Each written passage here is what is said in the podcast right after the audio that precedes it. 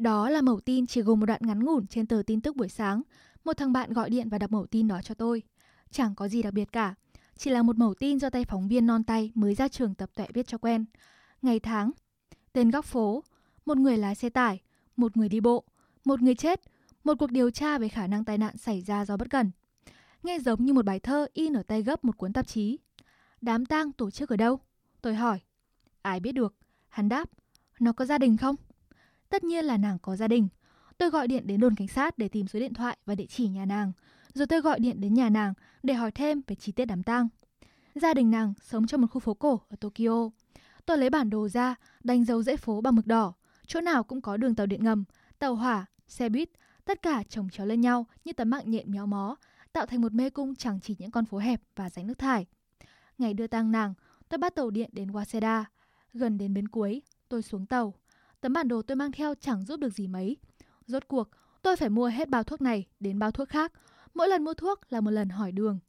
Nhà nàng là một ngôi nhà gỗ có hàng rào gỗ màu nâu bao quanh. Trước khoảng sân nhỏ là một chum gốm đựng đầy nước mưa tù động, nên đất tối tăm ẩm thấp. Nàng bỏ nhà đi năm 16 tuổi. Đó có lẽ là lý do tại sao đám tang nàng lại thê lương đến thế. Chỉ có mấy người trong gia đình có mặt, đa số là người lớn tuổi.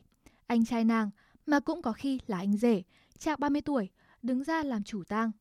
Cha nàng, một người đàn ông tầm thước chạc 54-55, đeo băng tang đen trên cánh tay. Ông đứng cạnh lối vào, hầu như bất động. Ông khiến tôi như đến hình ảnh một con phố sạch bong sau trận mưa tầm tã. Lúc về, tôi lặng lẽ cúi đầu chào. Ông cũng cúi chào đáp lễ, không nói một lời. Tôi gặp nàng vào mùa thu 9 năm về trước, khi tôi 20, còn nàng 17. Hồi đó, gần trường đại học có một quán cà phê nhỏ nơi tôi thường tụ tập với bạn bè.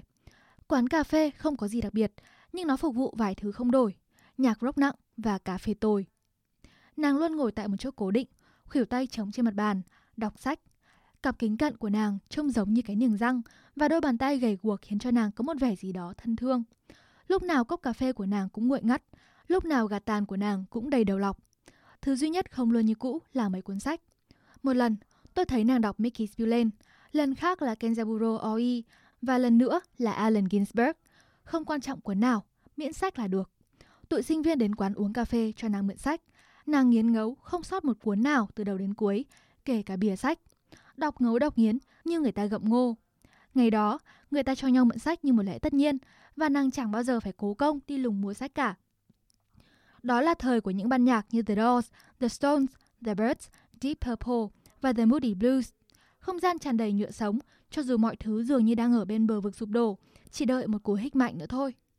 Nàng và tôi thường cho nhau mượn sách, nói mãi không hết chuyện, cùng nhau uống thứ rượu whisky rẻ tiền, rồi làm tình với nhau, thứ tình dục chẳng có gì đáng nói. Bạn biết đấy, chuyện thường nhật ấy mà. Trong lúc đó, tấm màn khép vở đang rượu dạo buông xuống những bước chân lê thê của thập kỷ 60. Tôi không tài nào nhớ nổi tên nàng, tôi có thể lôi mẩu cáo phó ra để xem tên nàng, nhưng giờ thì việc đó có nghĩa gì đâu. Tôi đã quên tên nàng rồi. Giả sử tôi có gặp mấy thằng bạn cũ và giữa chừng câu chuyện có nhắc đến nàng, chắc cũng chẳng ai có nhớ tên nàng. Ví dụ như một đứa nói, mày có nhớ con nhỏ ngày xưa không? Con nhỏ sẵn sàng lên giường với bất cứ thằng nào ấy. Tao nhớ mặt, nhưng quên biếng tên nó rồi. Mà tao ngủ với nó ối lần đấy. Không biết con nhỏ đó giờ ra sao rồi. Bây giờ mà bỗng nhiên gặp lại nó giữa đường thì chắc kỳ lắm. Con nhỏ ngày xưa sẵn sàng lên giường với bất cứ thằng nào. Đó là tên nàng. Nói cho đúng ra thì không phải ai nàng cũng ngủ cùng. Nàng có tiêu chuẩn riêng. Nhưng sự thật là chỉ cần kiểm tra qua chút ít bằng chứng, người ta cũng thấy ngay là nàng thường sẵn sàng lên giường với hầu như bất cứ gã trai nào. Có một lần, và chỉ một lần duy nhất, tôi hỏi nàng về mấy thứ tiêu chuẩn đó. Thôi được, nếu anh cứ khăng khăng muốn biết. Nàng bắt đầu, ba chục giây ngẫm nghĩ trôi qua. Việc đó không giống như những người khác làm đâu. Đôi khi ý nghĩ lên giường của một ai đó khiến em khó chịu. Nhưng anh biết không, có lẽ em muốn hiểu thêm về nhiều người khác nhau, hoặc cũng có thể đó là cách giúp em nhận thức thế giới của mình. Bằng cách ngủ với một ai đó ư? À uh hả? Giờ thì đến lượt tôi phải ngẫm nghĩ về điều nàng nói. Vậy cách đó có giúp em hiểu thêm điều gì không? Tôi hỏi nàng. Có chút chút, nàng trả lời. Đông qua rồi hè tới, tôi hầu như không gặp nàng nữa. Trường đại học bị phong tỏa và đóng cửa mấy lần. Về phần mình, tôi phải lo giải quyết mấy chuyện cá nhân. Mùa thu năm sau, khi tôi trở lại quán cà phê cũ, đám khách quen đã hoàn toàn thay đổi.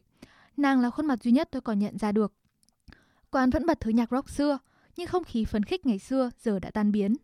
Chỉ còn nàng và thứ cà phê dở tệ là vẫn thế. Tôi buông mình xuống chiếc ghế đối diện nàng và chúng tôi nói chuyện về đám bạn cũ. Hầu hết bọn họ đã bỏ học, đứa thì tự sát, đứa thì lặn mất tâm, cứ nói những chuyện đại loại như vậy. Anh làm gì suốt cả năm qua? Nàng hỏi tôi. Linh tinh đủ thứ, tôi đáp. Có khôn lên chút nào không? Chút xíu thôi. Đêm đó, tôi ngủ với nàng lần đầu tiên. Tôi hầu như chẳng biết gì về thân thế nàng. Những gì tôi biết có lẽ do ai đó kể cho, hay có lẽ nàng đã kể cho tôi khi chúng tôi bên nhau trên giường. Năm đầu trung học, nàng cãi vã với bố một trận kịch liệt, rồi bỏ nhà ra đi, bỏ cả học nữa. Chuyện này thì tôi khá chắc, còn chuyện chính xác nàng đã sống ở đâu, hoặc đã sống sót bằng cách nào, thì chẳng ai biết hết. Nàng thường ngồi lì cả ngày ở một quán cà phê nhạc rock nào đó, nhâm nhi hết tách cà phê này đến tách cà phê khác, hút hết điếu thuốc này đến điếu thuốc khác, lật dở từng trang sách, chờ ai đó đến trả tiền cà phê và thuốc lá cho mình. Một khoản cũng không nhỏ với những đứa như tụi tôi ngày ấy. Rồi cuối cùng lên giường với gã ta. Vậy đấy, đó là tất cả những gì tôi biết về nàng. Kể từ mùa thu năm đó tới mùa xuân năm sau, tối thứ ba tuần nào, nàng cũng ghé qua căn hộ của tôi ở ngoại ô Mitaka. Nàng ăn hết sạch bất kỳ món gì tôi nấu, vứt đầy đầu lọc thuốc lá trong gạt tàn của tôi, rồi làm tình với tôi, chăm tới nhạc rock của chương trình FVN trên đài phát thanh bật tỏ hết cỡ. Sáng thứ tư, sau khi tỉnh dậy, hai đứa tôi đi bộ qua rừng đến khu học xá ICU rồi ăn trưa tại nhà ăn. Buổi chiều, chúng tôi uống một cốc cà phê loãng ở phòng sinh hoạt chung cho sinh viên. Và nếu trời đẹp, chúng tôi sẽ nằm dài trên bãi cỏ, ngắm nhìn bầu trời. Nàng gọi đó là những buổi picnic chiều thứ tư của riêng hai đứa. Mỗi lần mình đến đây, em đều có cảm giác như mình đang đi picnic. Vậy sao? Picnic ấy à? Anh thấy đấy, mặt đất thì cứ trải dài tít tắp, mọi người ai trông cũng vui vẻ cả. Nàng ngồi dậy, phải quẹt mấy que diêm mới châm được thuốc. Mặt trời lên đỉnh bầu trời, rồi bắt đầu lặn xuống. Mọi người đến rồi đi. Thời gian cứ thế lướt qua. Cứ y như một buổi picnic vậy. Anh thấy không? Ngày đó, tôi đã 21 và sắp bước sang tuổi 22. Tôi không có cơ may tốt nghiệp sớm, mà cũng chẳng có lý do gì để bỏ học. Tôi bị mắc kẹt trong một tình huống tuyệt vọng kỳ quặc. Hàng tháng trời tôi xa lầy, không tài nào tìm nổi một hướng đi mới cho mình. Vạn vật đều vận động, riêng mình tôi vẫn đứng yên. Vào mùa thu, mọi thứ đều nhuốm màu tàn úa. Trong chốc lát, màu sắc bỗng nhạt phai trước mắt tôi. Ánh mặt trời, mùi hương cỏ, những tiếng tí tách dù là nhỏ nhất của màn mưa, mọi thứ đều khiến tôi không sao yên ổn. Đã bao lần tôi mơ thấy mình đáp một chuyến tàu đêm. Bao giờ cũng là giấc mơ về một chuyến tàu đêm. Chuyến tàu mà trên đó không gian ngột ngạt vì khói thuốc và mùi hôi thối của nhà vệ sinh. Tàu đông nghẹt đến nỗi chẳng còn chỗ đứng. Mây đống nôn mửa đóng cục trên ghế ngồi. Việc duy nhất tôi có thể làm là đứng lên, xuống tàu ở ga kế tiếp. Nhưng chẳng hề có ga tàu nào, chỉ một cánh đồng bất tận, không một ngọn đèn le lói trong màn đêm, không hề có lấy một người trưởng ga, đồng hồ hay bảng giờ tàu. Không gì hết, giấc mơ của tôi là như vậy đó. Tôi vẫn nhớ rõ buổi chiều kỳ lạ ấy, buổi chiều ngày 25 tháng 11. Cơn mưa tầm tã trước đó đã làm lá bạch quả rụng đầy đường, biến lối đi thành một lòng sông vàng khô cạn. Hai đứa tôi đi dạo, tay đút túi áo. Không gian yên tĩnh đến bất ngờ, chỉ có tiếng lạo xạo của đám lá dưới chân chúng tôi và tiếng kêu nhức óc của đàn chim. Nàng đột ngột hỏi tôi, anh đang nghĩ gì vậy? Đâu có gì đâu, tôi đáp. Nàng đi mấy bước nữa trước khi ngồi lại bên vệ đường và hít một hơi thuốc thật dài. Anh lúc nào cũng gặp ác mộng à? Anh thường xuyên gặp ác mộng. Thường là ác mộng về máy tự động bán đồ lặt vặt, ăn tươi nuốt sống, không trả lại tiền thừa cho anh.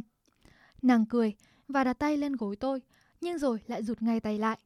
Anh không muốn nói về chuyện đó hôm nay phải không? Hôm nay thì không. Hôm nay không muốn nói chuyện. Nàng búng nhẹ điếu thuốc hút dở xuống đất, rồi lấy giày gì qua gì lại. Anh không thể nói ra những điều anh muốn nói, có đúng vậy không? Cũng chẳng biết nữa. Tôi đáp. Hai cánh chim vụt liệng qua, rồi chợt mất hút trên bầu trời không một gợn mây. Chúng tôi nhìn theo cho đến khi chúng biến mất. Nàng bắt đầu lấy một cành cây, vẽ nguệch ngoạc mấy nét không ra hình thù gì trên mặt đất. Đôi khi ngủ với anh, em cảm thấy thật cô đơn. Xin lỗi đã làm em có cảm giác ấy, tôi đáp. Anh không có lỗi gì cả. Em không nghĩ là anh mơ tưởng đến đứa con gái khác khi mình làm tình với nhau. Mà cho dù anh có mơ tưởng đến ai thì cũng có khác gì đâu. Chỉ là... Nàng ngừng lại giữa chừng và chậm rãi vạch ba đường thẳng trên mặt đất. Ôi, em cũng chẳng biết nữa. Em biết đấy, anh không có ý xa lánh em. Tôi ngắt lời sau một lát. Anh không biết cái gì đã vận vào người anh nữa. Anh đang cố hiểu điều gì đang xảy ra với mình. Anh không muốn thổi phồng mọi chuyện, nhưng anh cũng không muốn tránh né vấn đề. Mọi chuyện cần có thời gian. Cần bao nhiêu thời gian? Ai biết được, có thể một năm, có thể mười năm. Nàng quẳng nhánh cây đi, đứng lên, phủi phủi mấy sợi cỏ khô vướng trên áo. Mười năm ấy à? Thôi nào anh, nghe cứ như là mãi mãi vậy. Cũng có thể lắm. Tôi đáp. Chúng tôi băng qua rừng đến khu học xá, ngồi triệu chạo nhai bánh mì kẹp xúc xích tại phòng sinh hoạt chung. Đã 2 giờ chiều, hình Yukio Mishima cứ vụt qua vụt lại trên chiếc tivi trong phòng. Núm âm thanh của tivi bị hỏng nên chúng tôi chẳng hiểu họ đang nói cái gì, mà chúng tôi cũng chẳng quan tâm lắm. Một cậu sinh viên đứng lên tìm cách sửa đúng âm thanh, nhưng không được. Cuối cùng cậu ta bỏ cuộc và đi mất. Anh muốn em, tôi nói. Được thôi, nàng đáp. Tay thọc trong túi áo, hai đứa tôi chậm rãi đi về căn hộ của tôi. Tôi thức dậy thấy nàng đang thút thít khóc, tấm thân mảnh rẻ của nàng run rẩy dưới lớp chăn. Tôi bật máy sưởi lên và nhìn đồng hồ, đã 2 giờ sáng, vầng trăng trắng sáng đến ngỡ ngàng giữa bầu trời. Tôi đợi cho đến khi nàng thôi khóc, rồi mới đặt ấm pha trà. Tôi pha một gói trà cho cả hai đứa. Trà nóng, không đường, không chanh. Tôi châm hai điếu thuốc rồi đưa cho nàng một điếu. Nàng rít vội rồi nhả khói, ba hơi liên tiếp, rồi húng hắng ho. Nói cho em biết đi, anh có bao giờ có ý định giết em không? Nàng hỏi, em ư? Ừ. Tại sao em lại hỏi anh câu đó? Điếu thuốc vẫn còn trên môi, nàng lấy đầu ngón tay gãi nhẹ nơi mí mắt. Chẳng có lý do gì đặc biệt cả. Không, chưa bao giờ. Tôi đáp. Thật không? Thật. Anh muốn giết em để làm gì? Ồ, có lẽ anh nói thật. Nàng đáp. Trong một giây, em chợt nghĩ là có lẽ cũng không quá tệ nếu em bị giết. Trong lúc em đang ngủ say chẳng hạn. Anh e là mình không phải loại sát nhân. Vậy sao? Ít ra là cho đến giờ. Nàng cười, rồi nàng dập thuốc, uống hết tách trà, châm thuốc. Em sẽ sống cho đến năm 25 tuổi, nàng nói, rồi chết. Tháng 7, 8 năm sau, nàng qua đời lúc 26 tuổi. Tôi đợi nghe tiếng xì xì của không khí bị nén khi cửa thang máy đóng lại sau lưng mình, rồi mới nhắm mắt lại. Cố gắng tĩnh trí, tôi bắt đầu bước đúng 16 bước từ chỗ cửa thang máy về phía cửa căn hộ mình. Mắt nhắm nghiền, tôi đếm chính xác 16 bước, không hơn, không kém. Đầu óc tôi mụ đi vì rượu, miệng tôi đắng nghét mùi thuốc. Cho dù có say đến cỡ nào, tôi bao giờ cũng có thể bước đúng 16 bước thẳng tắp từ cửa thang máy về phía căn hộ mình.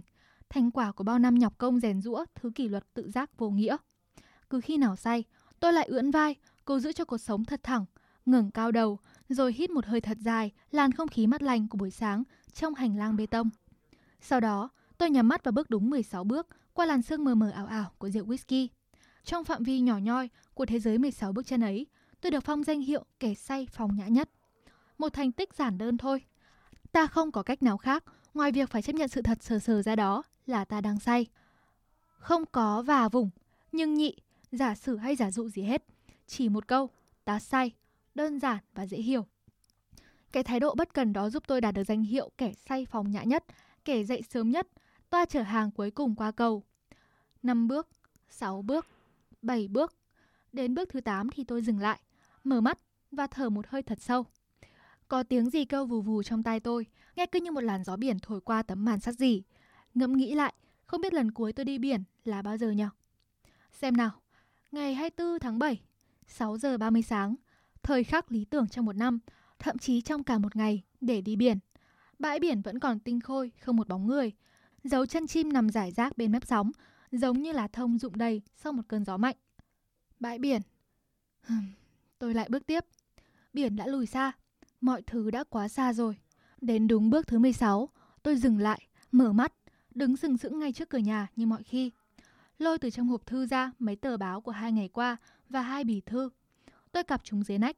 Tôi lục lọi tìm chìa khóa trong túi áo, rồi ngả người về trước, chán tựa trên tấm cửa sắt sắc lạnh. Từ đâu đó sau tai mình, tôi nghe một tiếng cách nhẹ.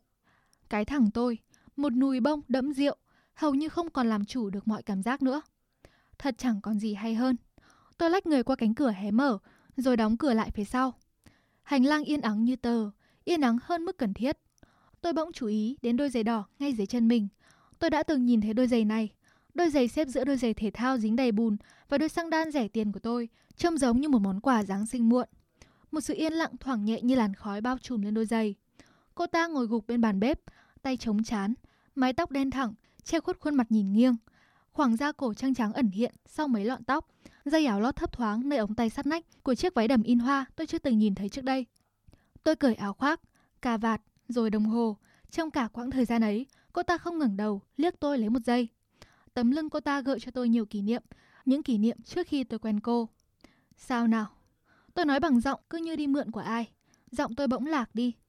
Đúng như tôi đoán, cô ta không đáp lại lấy một câu. Hay là cô ta đang ngủ, đang khóc, hay thậm chí là ngoẻo rồi cũng nên. Tôi ngồi xuống chiếc ghế đối diện và dụi mắt. Một tia nắng mong manh chia mặt bàn làm hai. Tôi ở phía ánh sáng, cô ta ở phía bóng tối. Một bóng tối không màu. Trên mặt bàn là chậu hoa phong lữ héo khô. Bên ngoài ai đó đang rội nước rửa đường. Nước bắn tung tóe trên vỉa hè. Đâu đó thoảng mùi nhựa đường ẩm ướt. Uống cà phê không? Không một lời đáp. Tôi đứng dậy. Xay cà phê đủ pha hai cốc. Xay xong rồi tôi mới chợt nhận ra mình thêm trà đá chứ không phải cà phê. Thế đấy, tôi luôn nhận thức được mọi việc khi sự đã rồi. Đài đang phát một lô những bản nhạc pop chẳng có gì đặc sắc, nhưng chúng lại quá hợp cho buổi sáng. Thế giới hầu như chẳng thay đổi gì trong 10 năm. Chỉ có tên ca sĩ và bài hát là khác, còn tôi thì già đi. Nước bắt đầu sôi, tôi tắt bếp, để nước nguội trong 30 giây, rồi đổ nước pha cà phê. Nước bắt đầu ngấm vào cà phê, hạt cà phê xay nở dần, hương thơm lấp đầy căn phòng. Cầm ấm nước trên tay, tôi hỏi cô ta. Cô đến đây tối qua à? Một cái gật đầu rất khẽ khàng. Cô đợi tôi từ đêm qua tới giờ à? Không trả lời. Hơi nước từ ấm cà phê và ánh mặt trời gay gắt làm căn phòng bắt đầu nóng lên. Tôi đóng cửa, bật điều hòa, rồi đặt hai cốc cà phê lên bàn. Uống đi. Tôi lấy lại giọng. Yên lặng. Cô sẽ cảm thấy đỡ hơn nếu uống chút gì đó. 30 giây trôi qua, cô ta từ từ ngẩng đầu, lơ đãng nhìn chân chân vào chậu hoa héo. Mấy sợi tóc mai bết lại trên má, ở cô ta toát ra một mùi ẩm ướt. Anh đừng để ý đến tôi. Cô ta nói, tôi không định khóc lóc như thế này. Tôi đưa cho cô ta hộp khăn giấy. Cô ta lặng lẽ xỉ mũi, rồi vuốt mấy sợi tóc khỏi má. Thật ra tôi định đi trước khi anh về nhà. Tôi không muốn gặp anh. Nhưng tôi thấy là sau đó cô đã đổi ý. Không phải, tôi chẳng biết đi đâu cả. Nhưng anh đừng lo, tôi đi ngay bây giờ đây. Vậy thì uống chút cà phê đã. Tôi chỉnh đài sang kênh tường thuật lưu lượng xe cộ, nhấm nháp cà phê, mở hai phong bì. Một lá thư thông báo đang có đợt khuyến mãi 20% tại một cửa hàng nội thất.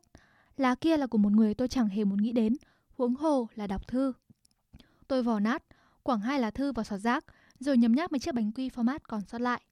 Cô ta ủ tay quanh cốc cà phê và nhìn chằm chằm vào tôi. Làn môi cô ta lướt nhẹ quanh viền cốc. Có salad trong tủ lạnh đấy, cô ta nói. Salad gì? Cà chua với đậu đũa. Ngoài ra không còn gì hết. Tôi quẳng mấy quả dưa chuột hỏng đi rồi. Ừ. Tôi lại tủ lạnh, lấy bát thủy tinh Okinawa xanh, đựng salad ra, rồi rắc nốt chút nước trộn còn sót lại lên. Cà chua và đậu đũa nguội ngắt, không có vị gì. Cả cà phê lẫn bánh quy cũng vô vị nốt. Có phải ánh nắng buổi chiều sớm đã phân hủy mọi thứ? Tôi bỏ dở cốc cà phê, lôi trong túi ra điều thuốc quăn queo, quẹt mấy que diêm tôi chưa từng nhìn thấy trước đây. Đầu thuốc cháy tanh tách khô khóc, làn khói xanh làm thành một hình thù ngoằn ngoèo trong nắng sớm. Tôi đi dự một đám tang. Khi đám tang xong, tôi đến Shinjuku một mình. Con mèo không biết từ đâu hiện ra, ngáp một cái rõ dài, xà vào lòng cô ta. Cô ta lấy tay, khẽ gãi tai mèo. Anh không phải giải thích gì cho tôi. Cô ta nói, tôi biết tôi đã không còn là gì trong anh nữa rồi. Tôi đâu có giải thích gì đâu. Chỉ nói chuyện thôi mà. Cô ta nhún vai, kéo dây chiếc áo lót vào trong váy. Khuôn mặt cô ta không chút biểu cảm, như hình ảnh một thành phố đang chìm dần trên mặt đại dương. Một người quen cũ cách đây nhiều năm rồi, cô không biết người ấy. Ồ vậy sao? Con mèo duỗi dài chân rồi thở hắt ra. Tôi liếc nhìn đầu mẩu thuốc cháy dở mình đang hút. Vậy người quen anh làm sao lại chết? Bị xe tải cán, gãy 13 cái xương. Nữ à? Ừ. Bản tin 7 giờ và chương trình tường thuật lưu lượng xe cộ kết thúc, một bản rock nhẹ được phát lại. Cô ta đặt cốc cà phê xuống và nhìn thẳng vào tôi. Nói tôi biết đi, nếu tôi chết, anh có đi uống say khướt như thế không? Việc tôi say chẳng có gì liên quan đến đám tang cả. Mà nếu có cũng chỉ vài góc đầu thôi. Một ngày mới lại bắt đầu. Lại một ngày nắng nóng. Một loạt nhà cao tầng sáng lóa qua khung cửa sổ. Cô có muốn uống chút gì lạnh lạnh không? Cô ta lắc đầu. Tôi lấy một lon coca trong tủ lạnh ra, làm một hơi hết sạch. Cô ấy là loại người sẵn sàng ngủ với bất cứ thằng đàn ông nào. Một lời cáo phó mới kỳ làm sao? Người chết là loại gái sẵn sàng ngủ với bất cứ thằng đàn ông nào. Sao anh lại kể chuyện này cho tôi? Tại sao ư? Tôi cũng không biết nữa. Vậy đấy, cô ta gợi lại câu chuyện giữa chừng bỏ dở. Cô ta là loại người có thể ngủ với bất kỳ ai, đúng không? Đúng thế. Nhưng không phải với anh chứ. Có chút gì đó gần gợn trong giọng nói cô ta. Tôi ngẩng lên từ bát salad, liếc nhìn cô ta. Cô nghĩ là không à? Có lẽ là không. Cô ta nói khẽ. Anh ư, anh không phải loại người đó. Loại nào? Không biết nữa. Ở anh có một cái gì đó đặc biệt. Giá thử như có một cái đồng hồ cát, cát chảy sắp hết. Anh là người sẽ quay ngược cái đồng hồ đó để cát chảy lại. Vậy sao? Cô ta khẽ mím môi, rồi trùng người lại.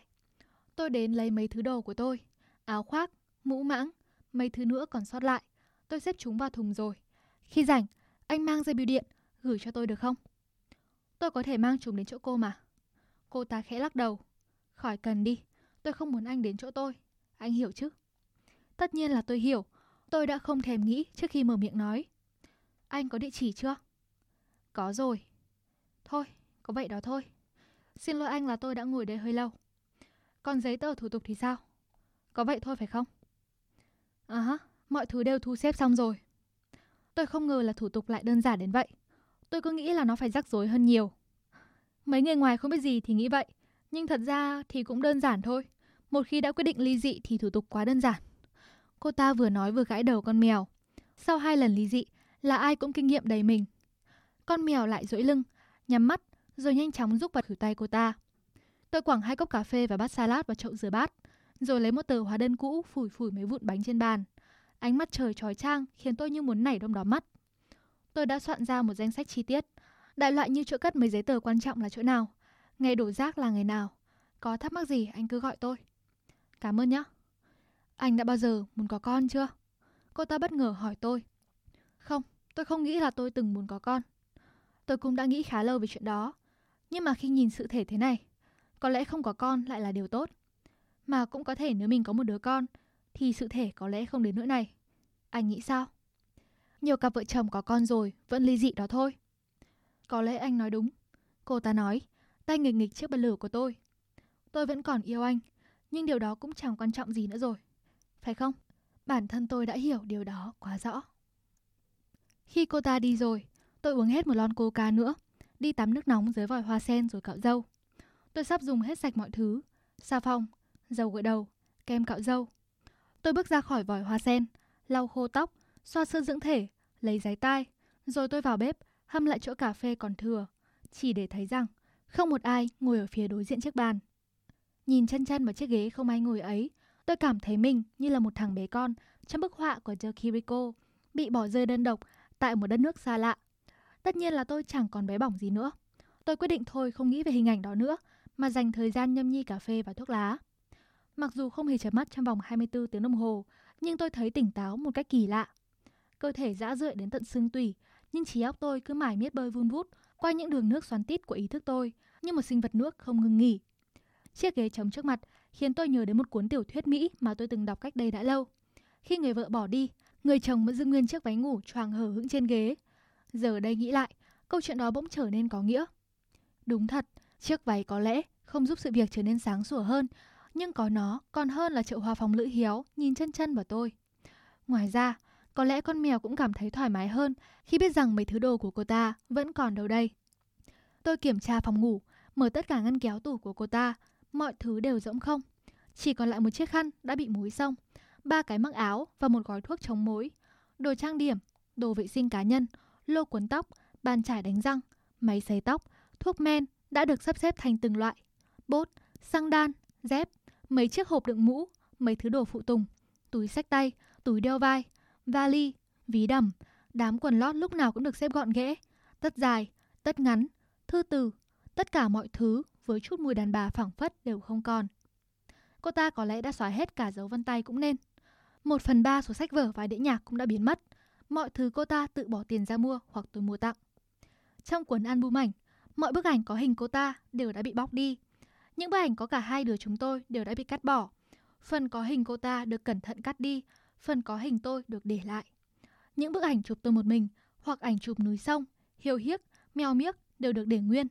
Ba cuốn album ảnh đã biến thành một quá khứ được sửa đổi. Mọi thứ như thể tôi sinh ra đã cô độc rồi. Cô độc suốt quãng đời và sẽ tiếp tục cô độc mãi.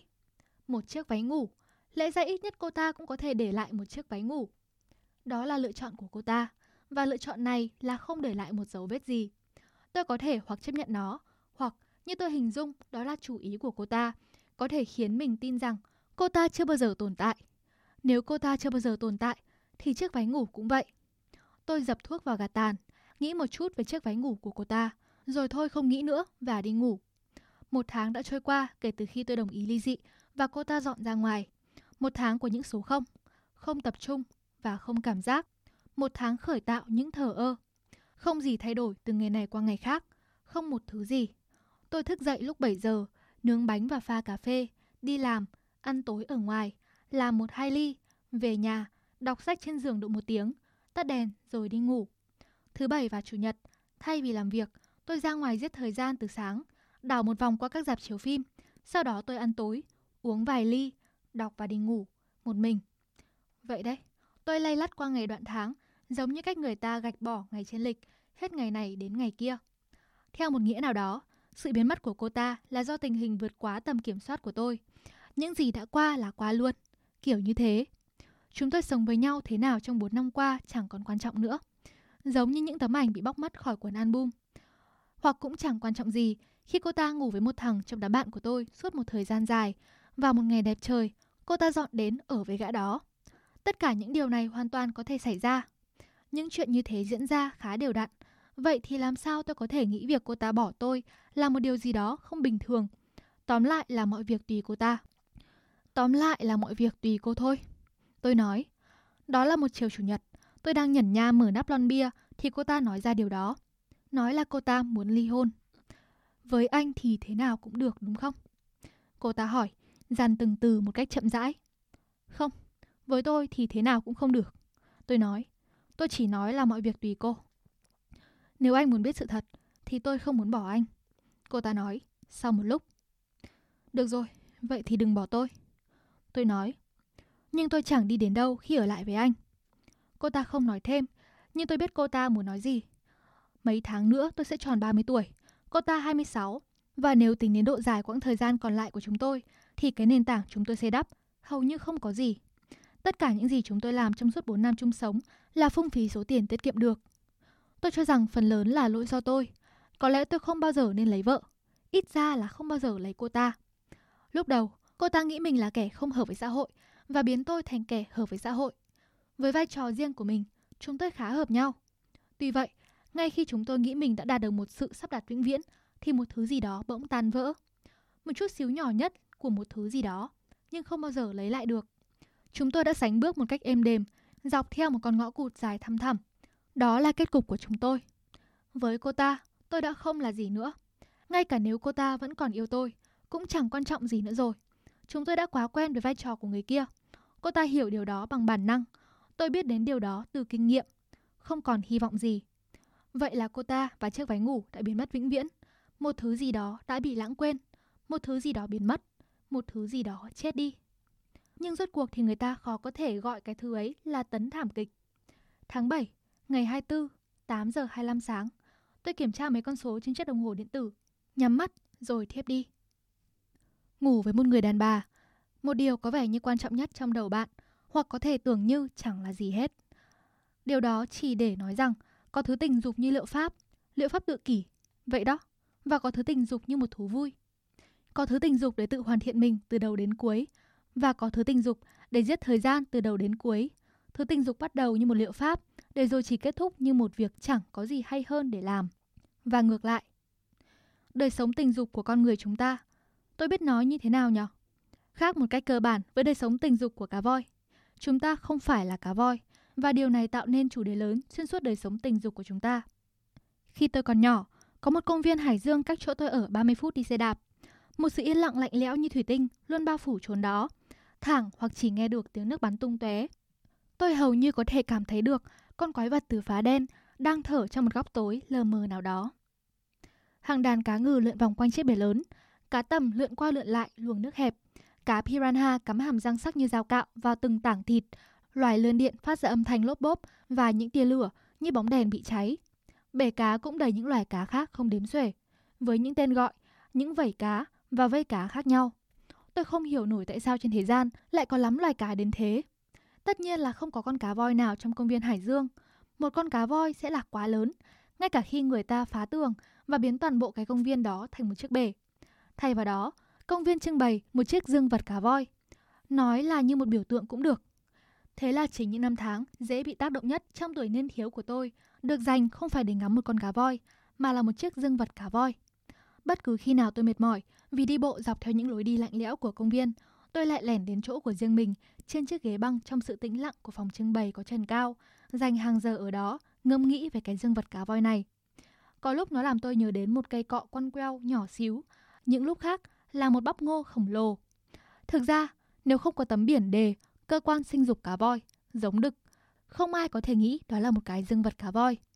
Nó có lẽ giống như một di vật khai quật được từ sa mạc Trung Á, hơn là một sản phẩm của Bắc Băng Dương.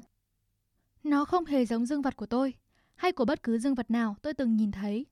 Tệ hơn nữa, chiếc dương vật đã bị cắt rời, toát ra một vẻ buồn bã khác thường, hầu như không diễn tả nổi.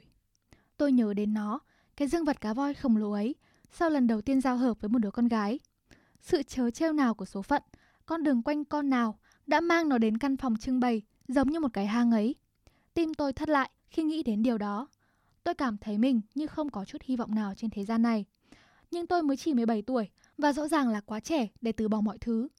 Chính khi ấy, tôi nhận ra một điều mà từ đó tôi luôn ghi tâm khắc cốt, rằng tôi không phải một con cá voi. Lúc này đây, tôi đang trên giường cùng cô bạn gái mới, đưa tay vuốt tóc cô, tôi ngẫm nghĩ về cá voi thật lâu. Trong công viên Hải Dương của trí nhớ tôi, trời luôn vào cuối thu. Tấm kính thành bể lạnh lẽo, tôi mặc áo len dày. Qua ô cửa sổ lớn của phòng trưng bày, biển tối như trì, những bọt sóng không đếm xuể gợi nhớ đến chiếc cổ bằng đăng ten trên áo váy thiếu nữ. Anh đang nghĩ gì vậy? Cô hỏi. Một chuyện ngày xưa thôi, tôi đáp. Cô 21 tuổi, với một thân hình mảnh mai hấp dẫn và một đôi tai đầy quyến rũ, có hình dáng hoàn hảo nhất. Cô làm nghề sửa bản in bán thời gian cho một nhà xuất bản nhỏ, một người mẫu quảng cáo chuyên về các bức ảnh chụp tai và gái gọi cho một câu lạc bộ kín tiếng chỉ dành cho bạn thân thiết nhất mà thôi. Tôi không biết cô coi đâu là nghề chính trong ba nghề ấy, cô cũng không biết nữa. Tuy nhiên, qua đánh giá những thuộc tính cơ bản của cô, tôi phải nói tài năng thiên bẩm của cô thiên về làm người mẫu tai. Cô đồng ý, nghề này cũng tạm chấp nhận được nếu không tính đến việc cơ hội cho người mẫu quảng cáo chuyên về tai cực kỳ hạn chế đến mức nào, địa vị và mức lương thấp ra sao. Đối với một tay nghề làm PR, nghệ sĩ trang điểm hay người quay phim thông thường, cô chỉ là một người mang tai, một ai đó có tai. Tinh thần và thể xác cô, ngoài đôi tai, hoàn toàn không được đếm xỉa đến, bị coi thường, xem như không hề tồn tại. Nhưng anh biết đấy, đó không phải con người thật của em. Cô sẽ nói vậy. Em là tai em, tai em là em. Cái tôi làm nghề sửa bản in hay cái tôi làm nghề gái gọi của cô chẳng bao giờ cho người khác thấy tai của mình. Đó là bởi chúng không thực sự là em, cô giải thích. Văn phòng câu lạc bộ gái gọi của cô, bề ngoài đăng ký như một câu lạc bộ tài năng, có trụ sở tại Akasaka và do một bà tóc bạc người Anh mà ai cũng gọi là bà X quản lý. Bà sống ở Nhật đã 30 năm, nói tiếng Nhật trôi chảy và đọc được hầu hết các hán tự cơ bản. Bà X mở một trường gia sư tiếng Anh cho phụ nữ, cách văn phòng gái gọi không đầy 500 thước và dùng nơi đó để tìm kiếm các gương mặt triển vọng cho văn phòng gái gọi. Ngược lại, một vài cô gái gọi cũng đi học tại trường dạy tiếng Anh, tất nhiên là với mức học phí được miễn giảm. Bà X gọi tất cả các cô gái là cưng, mềm mại như một buổi chiều xuân, những cục cưng của bà. Nhớ mặc đồ lót điệu đà, nghe cưng, và không mặc quần tất. Hoặc cưng uống trà với sữa, phải không cưng? Bà có sự am hiểu chắc chắn về thị trường của mình. Khách hàng quen của bà là những doanh nhân giàu có trong độ tuổi 40 và 50. 2 phần 3 là khách ngoại quốc, số còn lại là người Nhật. Bà X không đưa đám chính trị ra, các ông già, bọn tình dục lệch lạc và người nghèo. Bà có một tá người đẹp chân dài, sẵn sàng đi khách bất kỳ lúc nào. Nhưng trong cả bó hoa ấy, cô bạn gái mới của tôi là bông hoa ít hương sắc nhất. Với tư cách gái gọi, có vẻ như cô ở dưới mức trung bình. Thực tế là, khi che tay đi, cô không có gì đặc sắc. Tôi không hiểu tại sao bà X lại chọn cô. Có lẽ bà đánh hơi thấy trong sự tầm thường của cô một vẻ rực rỡ đặc biệt, hoặc có thể bà nghĩ một cô gái tầm thường sẽ là của hiếm. Dù cách nào đi nữa, tầm nhìn của bà X đã trúng mục tiêu. Bạn gái tôi nhanh chóng có một lượng khách quen nhất định. Cô mặc quần áo bình thường, trang điểm bình thường, mặc quần áo lót bình thường và sức một loại nước hoa bình thường khi cô tới khách sạn Hilton, Okura hay Prince để ngủ với một hai gã đàn ông mỗi tuần. Thế là kiếm đủ sống cho cả một tháng. Một nửa các đêm khác, cô ngủ với tôi miễn phí. Nửa còn lại, tôi không biết cô qua đêm thế nào. Cuộc sống của cô với tư cách là người sửa bản in cho nhà xuất bản thì bình thường hơn.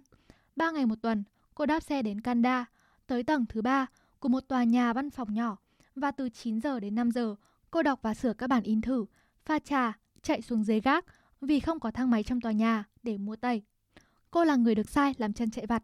Không phải vì ai đó có gì chống lại cô, mà bởi vì cô là gái chơi chồng duy nhất trong công ty.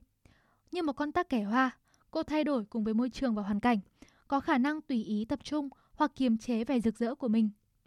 Tôi biết cô, hay đúng hơn là tai cô, lần đầu tiên ngay sau khi tôi chia tay vợ. Đó là vào đầu tháng 8, tôi đang thực hiện một hợp đồng phụ về viết quảng cáo cho một công ty phần mềm máy tính. Bên đã đưa tôi mặt đối mặt, ấy là nói như vậy, với đôi tai cô.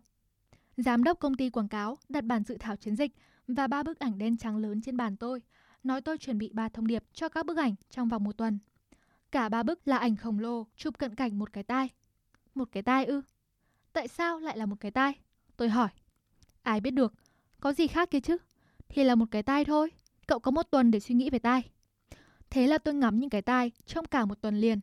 Tôi dán ba cái tai khổng lồ lên trên tường trước bàn làm việc và cả ngày, trong khi hút thuốc, uống cà phê, cắt móng tay, tôi trầm ngâm suy nghĩ về mấy cái tai. Tôi hoàn thành công việc đó trong một tuần, nhưng mấy bức ảnh chụp tai vẫn được dán trên tường. Một phần vì hạ chúng xuống quá phiền toái, một phần vì tôi đã trở nên quen thuộc với mấy cái tai ấy. Nhưng lý do chính để tôi không hạ mấy bức ảnh xuống là vì mấy cái tai đó đã mê hoặc tôi. Chúng là hình ảnh lý tưởng của một cái tai, sự tinh túy, tuyệt phẩm của tai. Chưa bao giờ bất cứ một bộ phận được phóng to nào của cơ thể, tất nhiên là gồm cả bộ phận sinh dục, lại có một sức hút mạnh mẽ đến như vậy đối với tôi. Chúng như một vòng xoáy lớn lao nào đó của số phận hút tôi vào trong. Một đường cong táo bạo bất ngờ, cắt xéo một cách rõ ràng, ngang qua mặt phẳng bức ảnh. Những đường cong khác như đường chạm tinh tế uốn lượn quanh những vũng tối huyền ảo. Trong khi những đường cong khác nữa lại như một bức tranh tường cổ, lần theo những huyền thoại của một thời quá khứ. Nhưng phần thịt mềm mại nơi dái tai vượt lên trên tất cả, vượt lên trên mọi vẻ đẹp và ham muốn. Mấy ngày sau, tôi gọi tay nhiếp ảnh gia để xin tên và số điện thoại của đôi tay ấy. Có việc gì đấy? Tay nhiếp ảnh gia hỏi. Chỉ tò mò thôi mà. Thật là đôi tay quả ấn tượng. Ồ, xét riêng về khoản tai thì quả đúng vậy. Nhưng bản thân con bé đó chả có gì đặc biệt. Nếu cậu muốn một em non tơ, tôi có thể giới thiệu cho cậu một em người mẫu đồ tắm tôi chụp hôm trước. Tôi từ chối, ghi lại tên và số điện thoại của những cái tai, cảm ơn gã, rồi cúp máy. 2 giờ, 6 giờ, 10 giờ, tôi cố gọi vào số điện thoại của cô, nhưng không ai trả lời. Rõ ràng là cô đang mải tận hưởng cuộc sống của mình. Phải đến 10 giờ sáng hôm sau, tôi mới gặp được cô trên điện thoại. Tôi tự giới thiệu mình một cách vắn tắt, rồi nói thêm là tôi phải nói chuyện công việc liên quan tới quảng cáo và liệu cô có thể dùng bữa tối với tôi chăng? Nhưng người ta bảo tôi là công việc đã xong. Cô nói, đúng là công việc đã xong. Tôi nói, dường như cô hơi ngạc nhiên, nhưng không hỏi gì thêm. Chúng tôi hẹn nhau buổi tối hôm sau. Tôi gọi đặt chỗ tại một nhà hàng Pháp sang trọng nhất mà tôi biết, trên đại lộ Aoyama. Sau đó tôi lấy ra một chiếc sơ mi mới tinh, dành thời gian lựa cà vạt, rồi mặc một chiếc áo vest tôi mới chỉ mặc có hai lần trước đó. Đúng như lời cảnh báo của tay nhiếp ảnh gia, cô gái chẳng có gì đặc biệt. Quần áo bình thường, vẻ ngoài bình thường. Cô có vẻ như là thành viên giàn đồng ca của một trường nữ sinh hạng 2, nhưng điều đó không thành vấn đề với tôi. Điều khiến tôi thất vọng là cô giấu đôi tai dưới làn tóc thẳng. Cô đang che tai của mình đi. Tôi nói một cách hở hững. Đúng thế, cô nói một cách hở hững. Chúng tôi đến sớm hơn dự kiến và là những người khách đến ăn tối đầu tiên tại nhà hàng. Đèn mờ mờ, người hầu bàn đem một thanh diêm dài để chăm cây nến nhỏ màu đỏ trên bàn chúng tôi và viên quản lý ném một cái nhìn soi xét lên đám khăn ăn và chén bát để đảm bảo mọi thứ đều đúng quy cách. Ván sàn gỗ sồi láng bóng được sắp xếp theo hình chữ chi. Người hầu bàn đi đi lại lại, giày phát ra tiếng lách cà lách cách. Giày của anh ta trông đắt tiền hơn giày của tôi nhiều. Nụ hồng tươi giói trong lọ và tranh sơn dầu hiện đại, bản gốc treo trên tường. Tôi lướt qua danh sách rượu và chọn loại vang trắng tinh khiết, rồi chọn món nguội khai vị gồm pate bịt, cá cháp và gan cá vây chân sốt kem tươi. Sau khi nghiên cứu kỹ thực đơn, cô gọi món canh rùa, salad và cá bơn lá mít, trong khi tôi gọi món canh nhím biển, bê quay với mùi tây và salad cà chua. Nửa tháng lương, đi tong. Chỗ này dễ thương ghê, cô nói. Anh có hay đến đây không? Chỉ thỉnh thoảng vì công việc thôi. Tôi trả lời. Sự thật là tôi không thường đi nhà hàng khi tôi một mình. Tôi hay lui tới các quán bar. Ở đó, tôi ăn uống bất cứ thứ gì họ có. Như vậy tiện hơn. Đỡ phải có những quyết định không cần thiết. Vậy anh thường ăn gì tại quán bar? Thì đủ thứ. Thường là trứng ốp lết và bánh mì kẹp. Trứng ốp lết và bánh mì kẹp. Cô nhắc lại. Ngày nào anh cũng ăn trứng ốp lết và bánh mì kẹp tại quán bar. Không phải hàng ngày. Cứ cách 3 ngày thì tôi lại tự nấu ăn một lần. Vậy là cứ 3 ngày thì hai ngày anh ăn trứng ốp lết và bánh mì kẹp. Chắc vậy quá, tôi nói. Tại sao lại là trứng ốp lết và bánh mì kẹp? Vì có một quán bar tương đối, có thể có trứng ốp lết và bánh mì kẹp khá ngon. Hừm, cô nói, khá lạ đấy. Không lạ chút nào cả. Tôi không biết thoát ra khỏi tình thế này như thế nào, vậy là tôi ngồi đó, lặng lẽ ngắm nghía đám cho trong gạt tàn. Cô khuấy động không khí, hay nói chuyện công việc đi. Như tôi đã nói với cô ngày hôm qua, công việc đã hoàn thành, không khúc mắc gì cả, vậy nên tôi không có gì để nói. Cô rút ra một điếu thuốc lá đinh hương mảnh từ trong túi sách, châm lửa bằng diêm của nhà hàng và nhìn tôi với một vẻ như muốn nói. Rồi sao nữa? Tôi đang định nói thì bên quản lý tiến lại bàn chúng tôi. Ông ta chỉ cho tôi mác chai rượu, mỉm cười hạnh phúc như thể đang khoe với chúng tôi ảnh được con trai duy nhất của mình. Tôi gật đầu, ông ta mở nút chai với một tiếng bốp nhẹ, rồi rót một chút vào ly của tôi. Ngụm rượu có vị như giá của cả bữa tối.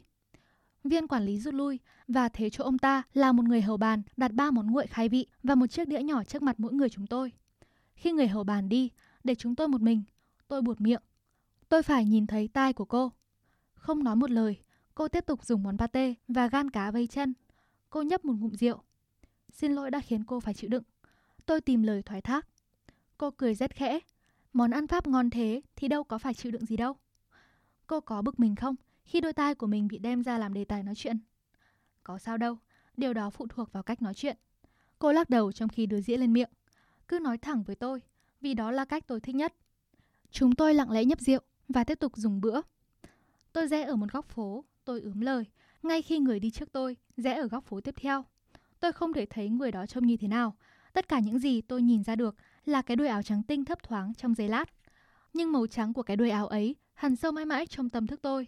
Cô đã bao giờ có cảm giác đó chưa? Có lẽ rồi. Ừ, đó là cảm giác của tôi khi nhìn thấy tai cô. Chúng tôi lại cắm cúi ăn trong yên lặng. Tôi rót rượu cho cô, rồi cho mình. Cái lưu lại trong tâm trí anh không phải là cảnh tượng, cô hỏi, mà là cảm giác, đúng vậy không? Đúng thế. Trước đó, anh đã bao giờ có cảm giác ấy chưa? Tôi suy nghĩ một chút, rồi lắc đầu. Chưa, tôi nghĩ là chưa. Nghĩa là tất cả đều do tai tôi. Tôi không thể khẳng định điều đó. Tôi không dám chắc chắn. Tôi chưa bao giờ nghe nói hình dáng của tai lại khêu gợi người ta như thế này. Tôi biết có người hắt hơi mỗi lần trông thấy mũi của Farah Fawcett. Anh biết không, có cả một yếu tố tâm lý lớn liên quan đến hắt hơi. Một khi có đường nối nhân quả thì không còn thoát đi đâu được. Tôi không phải chuyên gia về mũi của Farah Fawcett. Tôi nói, nhấp một ngụm rượu, rồi tôi quên mất điều mình định nói. Đó không hẳn là điều anh muốn nói, đúng không? Cô nói. Không, không hẳn. Tôi nói, cái cảm giác tôi đang có, nó mông lung khủng khiếp. Tuy vậy lại rất chắc chắn. Tôi diễn đạt, nắm hai tay cách người một thước, rồi dồn khoảng cách đó lại thành 5cm. Tôi e là tôi không diễn đạt điều này cho đúng được. Một hiện tượng tập trung dựa trên những động cơ mơ hồ. Chính xác, tôi nói, cô thông minh hơn tôi ít nhất là 7 lần. Tôi theo học mấy lớp từ xa. Lớp học từ xa ư? Đúng vậy, lớp tâm lý học qua đường thư. Chúng tôi chia nhau miếng pate cuối cùng. Giờ thì tôi hoàn toàn mất phương hướng. Anh vẫn chưa hiểu sao? Mối quan hệ giữa tai tôi và cảm giác của anh. Nói tóm lại là chưa, tôi nói. Nghĩa là tôi không hiểu rõ liệu tai cô quyến rũ tôi một cách trực tiếp hay là liệu có một cái gì đó trong cô quyến rũ tôi thông qua tai cô. Cô đặt cả hai tay lên bàn rồi khẽ lắc đầu. Cái cảm giác này của anh là thuộc diện tốt hay xấu vậy? Không tốt cũng chẳng xấu, hay có lẽ là cả hai. Tôi không nói được. Cô nắm chặt ly rượu giữa hai lòng bàn tay và nhìn thẳng vào mặt tôi. Có vẻ như anh cần nghiên cứu thêm về phương diện thể hiện cảm xúc. Tôi cũng tệ cả khoản mô tả cảm xúc nữa, tôi nói. Đến đó cô mỉm cười. Không sao cả, tôi nghĩ tôi hiểu rõ anh định nói gì. Vậy thì tôi nên làm gì đây? Cô không nói gì một lúc thật lâu, dường như cô đang chìm trong suy nghĩ về một điều gì đó khác. Năm chiếc đĩa nằm trống trơn trên bàn, một chòm năm hành tinh đã bị hủy diệt. Này anh, cô kết thúc sự yên lặng. Tôi nghĩ chúng ta nên trở thành bạn bè. Tất nhiên là nếu anh đồng ý. Tất nhiên là tôi đồng ý rồi. Và tôi muốn nói là những người bạn rất thân. Cô nói, tôi gật đầu. Và thế là chúng tôi trở thành những người bạn rất thân. Chưa đầy 30 phút sau lần đầu gặp mặt. Với tư cách là bạn thân, có một vài điều anh muốn hỏi em. Tôi nói, anh hỏi đi. Trước hết, tại sao em không để lộ đôi tai? Hai là, đã bao giờ tay em có ảnh hưởng đặc biệt đến ai ngoài anh ra không? Không một lời, cô chăm chăm nhìn đôi bàn tay đang đặt trên bàn. Có vài người, cô nói khẽ. Vài người ư? Ừ, nhưng nói một cách khác, em quen với cái tôi không để lộ tai của mình hơn. Nghĩa là cái tôi để lộ tai của em khác với cái tôi không để lộ tai của em. Đúng. Hai người hầu bàn dọn đi ăn của chúng tôi và mang món súp ra. Em có thể kể cho anh về con người để lộ tai của em được không? Đã lâu quá rồi, em e không kể cho tường tận được. Sự thật là em không hề để lộ tai của mình lấy một lần kể từ khi em 20 tuổi. Nhưng khi em làm người mẫu tai, em để lộ tai của mình đấy thôi. Đúng thế, cô nói, nhưng không phải tai thật của em. Không phải tai thật của em ư? Đó là đôi tai đã bị bịt kín. Tôi ăn hai thìa súp đầy và ngẩng nhìn cô. Kể cho anh nghe thêm về đôi tai đã bị bịt kín của em đi. Đôi tai đã bị bịt kín là đôi tai đã chết. Em đã giết chính đôi tai của mình. Nghĩa là em cắt đường thông tai một cách có ý thức. Anh vẫn hiểu em nói gì đấy chứ? Không, tôi không hiểu cô. Vậy thì anh hỏi em đi, cô nói. Khi nói giết chính đôi tai của mình, có phải ý em là em tự làm cho mình bị điếc? Không, em có thể nghe khá rõ. Nhưng ngay cả khi đó tai em đã chết, anh cũng có thể làm thế. Cô đặt thìa súp xuống, ngồi thẳng lưng, nâng cao vai 5cm, đẩy hàm ra phía trước, giữ nguyên tư thế đó trong cả 10 giây và đột nhiên hạ vai xuống.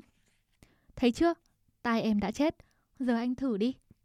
Tôi lặp lại động tác cô đã làm 3 lần, một cách chậm rãi, cẩn thận, nhưng không gì cho tôi cảm giác là tai tôi đã chết.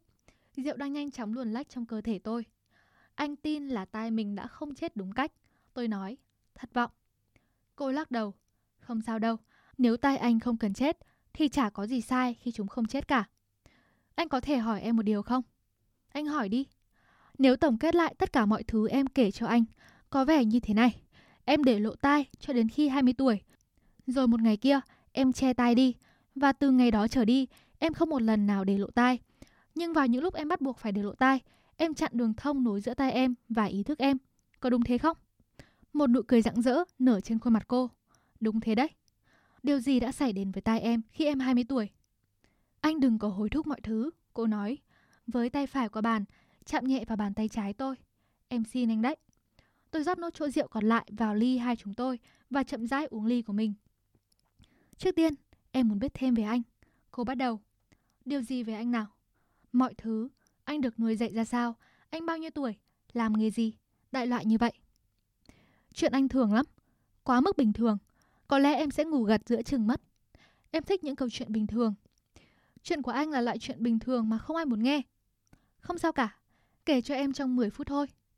Anh sinh năm 1948, vào ngày 24 tháng 12, đêm Giáng sinh. Nào, đêm Giáng sinh không phải là một ngày sinh nhật hay ho gì. Anh muốn nói là người ta không nhận được quà sinh nhật và quà Giáng sinh tách biệt. Mọi người đều nghĩ họ sẽ tiết kiệm được tiền bằng cách nào đó. Sao chiếu mệnh của anh là sao market và nhỏ màu anh là nhỏ màu A. Một sự kết hợp hoàn hảo cho nghề giao dịch viên ngân hàng và công chức. Anh không hợp với những người sao nhân mã, Bảo Bình và Thiên Bình. Một cuộc đời tẻ nhạt, em có nghĩ thế không? Em đang bị thu hút đây. Anh lớn lên tại một thị trấn nhỏ bình thường, đi học ở một trường bình thường. Anh là một đứa bé lặng lẽ, nhưng rồi lớn lên thành một thằng nhỏ mau chán. Anh gặp một cô gái bình thường, có một mối tình đầu bình thường.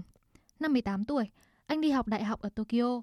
Khi ra trường, anh và một người bạn mở một dịch vụ biên dịch nho nhỏ. Và bằng cách này cách khác, bọn anh sống lần hồi. Ba năm trước, bọn anh bỏ vốn kinh doanh vào các bản tin PR và các công việc liên quan đến quảng cáo. Việc đó tiến triển khá tốt. Anh có quan hệ với một trong những người phụ nữ làm trong công ty. Bọn anh cưới nhau 4 năm trước và ly dị 2 tháng trước. Anh không thể nói tóm gọn lại vì lý do duy nhất nào. Anh có một con mèo được làm vật nuôi trong nhà, hút 40 điếu thuốc mỗi ngày. Có vẻ như không thể bỏ được. Anh có 3 bộ com lê, 6 chiếc cà vạt, cộng với một bộ siêu tập 500 đĩa nhạc đã lỗi thời hết thuốc chữa. Anh nhớ tất cả tên của những kẻ giết người trong mọi chuyện trinh thám từng được Ellery Queen viết ra. Anh có chọn bộ cuốn đi tìm thời gian đã mất, nhưng mới chỉ đọc có một nửa. Anh uống bia vào mùa hè, whisky vào mùa đông. Và cứ ba ngày thì hai ngày anh ăn trứng ốp lết và bánh mì kẹp tại quán bar, đúng không? À hả, tôi nói. Thật là một cuộc sống thú vị.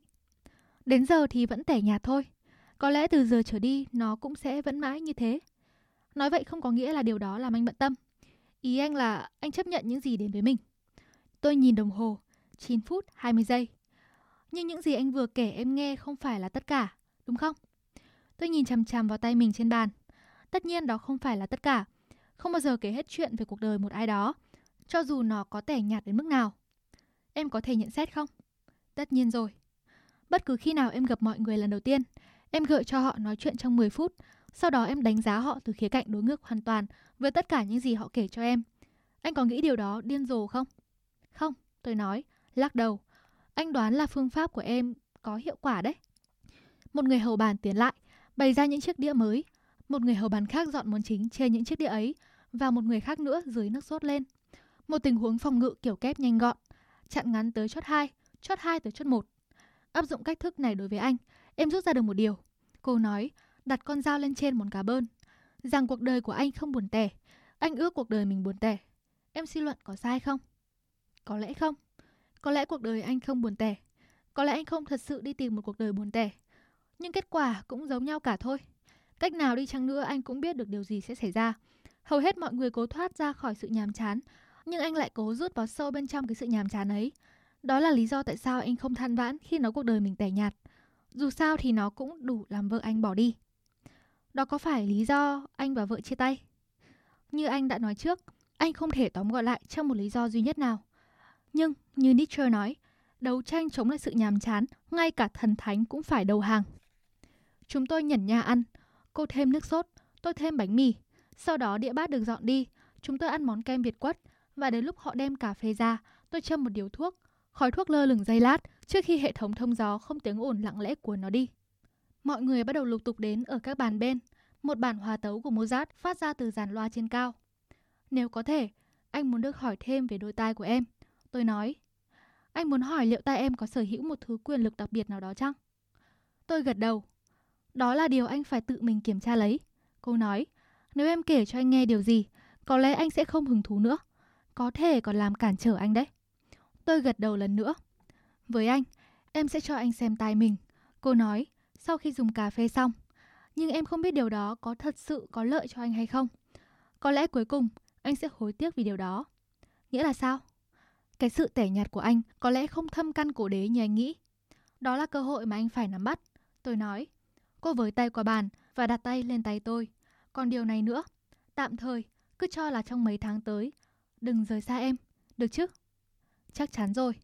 Đến đó, cô lấy trong túi sách ra một chiếc dây buộc tóc màu đen, giữ nó giữa hai môi. Cô đưa hai tay vén tóc ra đằng sau, xoắn một vòng, rồi nhanh chóng buộc tóc lại đằng sau. Thế nào?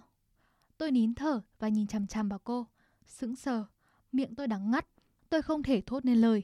Trong thoáng chốc, bức tường chát thạch cao trắng dường như gợn sóng, âm thanh của những người khách đến ăn tối và tiếng lách cách của tiếng giao dĩa nhỏ dần đi, rồi trở lại bình thường. Tôi nghe thấy tiếng sóng, nhớ lại mùi hương của một buổi tối đã bị lãng quên từ lâu. Tuy vậy, mọi thứ đơn thuần là những mảnh vụn của những cảm giác chạy qua người tôi trong mấy phần trăm giây ấy. Tinh túy, tôi cố gắng lắm mới nói được một câu. Anh không thể tin được, đó lại là cùng một người. Hiểu điều em nói chưa? Cô nói. Cô trở nên vô cùng xinh đẹp, vẻ đẹp vượt trên mọi sự hiểu biết. Chưa bao giờ mắt tôi được say mê thưởng thức một vẻ đẹp đến nhường vậy. Loại vẻ đẹp tôi chưa bao giờ mơ tưởng sẽ tồn tại trên đời, rộng mở như cả vũ trụ, nhưng đồng thời cũng dày đặc như một dòng sông băng. Dư thừa một cách không hề bối rối, nhưng đồng thời cũng được rút gọn đến phần cốt lõi. Nó vượt lên trên mọi khái niệm trong tầm hiểu biết của tôi. Cô với đôi tai là một, lướt bay qua mặt cát của thời gian như một luồng sáng thay đổi liên tục. Em thật đặc biệt, tôi nói, sau khi lấy lại hơi thở. Em biết, cô nói, đó là tai em trong trạng thái không bị bịt kín. Lúc này, một vài vị khách quay sang chúng tôi, mồm há hốc nhìn chằm chằm vào cô. Người hậu bàn mang thêm cà phê không tài nào rót được đúng cách, không một ai thốt được lời nào, chỉ có cuộn băng trên đầu từ cứ tiếp tục quay chậm rãi. Cô rút ra một điếu thuốc lá đinh hương trong ví đưa lên môi. Tôi lập cập châm lửa cho cô bằng bật lửa của mình. Em muốn ngủ với anh, cô nói. Thế là chúng tôi ngủ với nhau. Tuy vậy, tôi phải mất công đợi cô bộc lộ vẻ rực rỡ trói lọi của mình. Hai ba ngày sau đó, cô chỉ thỉnh thoảng để lộ tai, rồi lại giấu những kỳ công của tạo hóa ấy sau tóc và trở về với vẻ bình thường. Đối với cô, việc ấy cũng như thể cố cởi áo khoác trong giá rét đầu tháng 3. Em cho là giờ vẫn chưa phải lúc để lộ tai. Cô nói, em chưa hoàn toàn thoải mái với chúng. Thật ra anh không phản đối đâu. Tôi nói, ngay cả khi che tai đi, cô cũng sinh ra phết. Cô thỉnh thoảng cho tôi xem tai, hầu hết vào những lúc chúng tôi gần gũi nhau. Gần gũi cô khi cô để lộ tai là một trải nghiệm tôi chưa từng biết đến. Khi trời mưa, mùi mưa biểu lộ vô cùng rõ ràng. Khi chim hót, điệu nhạc của chúng nghe cực kỳ sáng rõ. Tôi không biết phải diễn đạt như thế nào, nhưng đúng là như thế đấy. Em không để lộ tai khi ngủ với những người đàn ông khác ư? Một lần tôi hỏi cô. Tất nhiên là không. Cô nói, có lẽ họ còn chẳng biết là em có tai nữa. Chuyện ấy như thế nào với em khi em không để lộ tai? Một nhiệm vụ, khô khan và vô vị, như nhai giấy báo vậy. Nhưng thế cũng chả sao. Anh biết đấy, hoàn thành một nhiệm vụ chả có gì xấu cả. Nhưng khi tai em lộ ra, chuyện ấy tốt hơn ngàn lần, đúng không? Tất nhiên rồi. Vậy thì em nên để lộ chúng ra. Tôi nói, không cần phải chịu đựng những lúc buồn tẻ ấy một cách vô cớ. Vô cùng nghiêm túc, cô nhìn chằm chằm vào tôi và nói, anh không hiểu gì hết. Tất nhiên, có nhiều thứ tôi không hiểu gì hết. Chẳng hạn, lý do tại sao cô đối xử với tôi một cách đặc biệt. Tôi không bao giờ có thể tin rằng mình lại hay hơn hoặc khác biệt với bất kỳ người nào khác.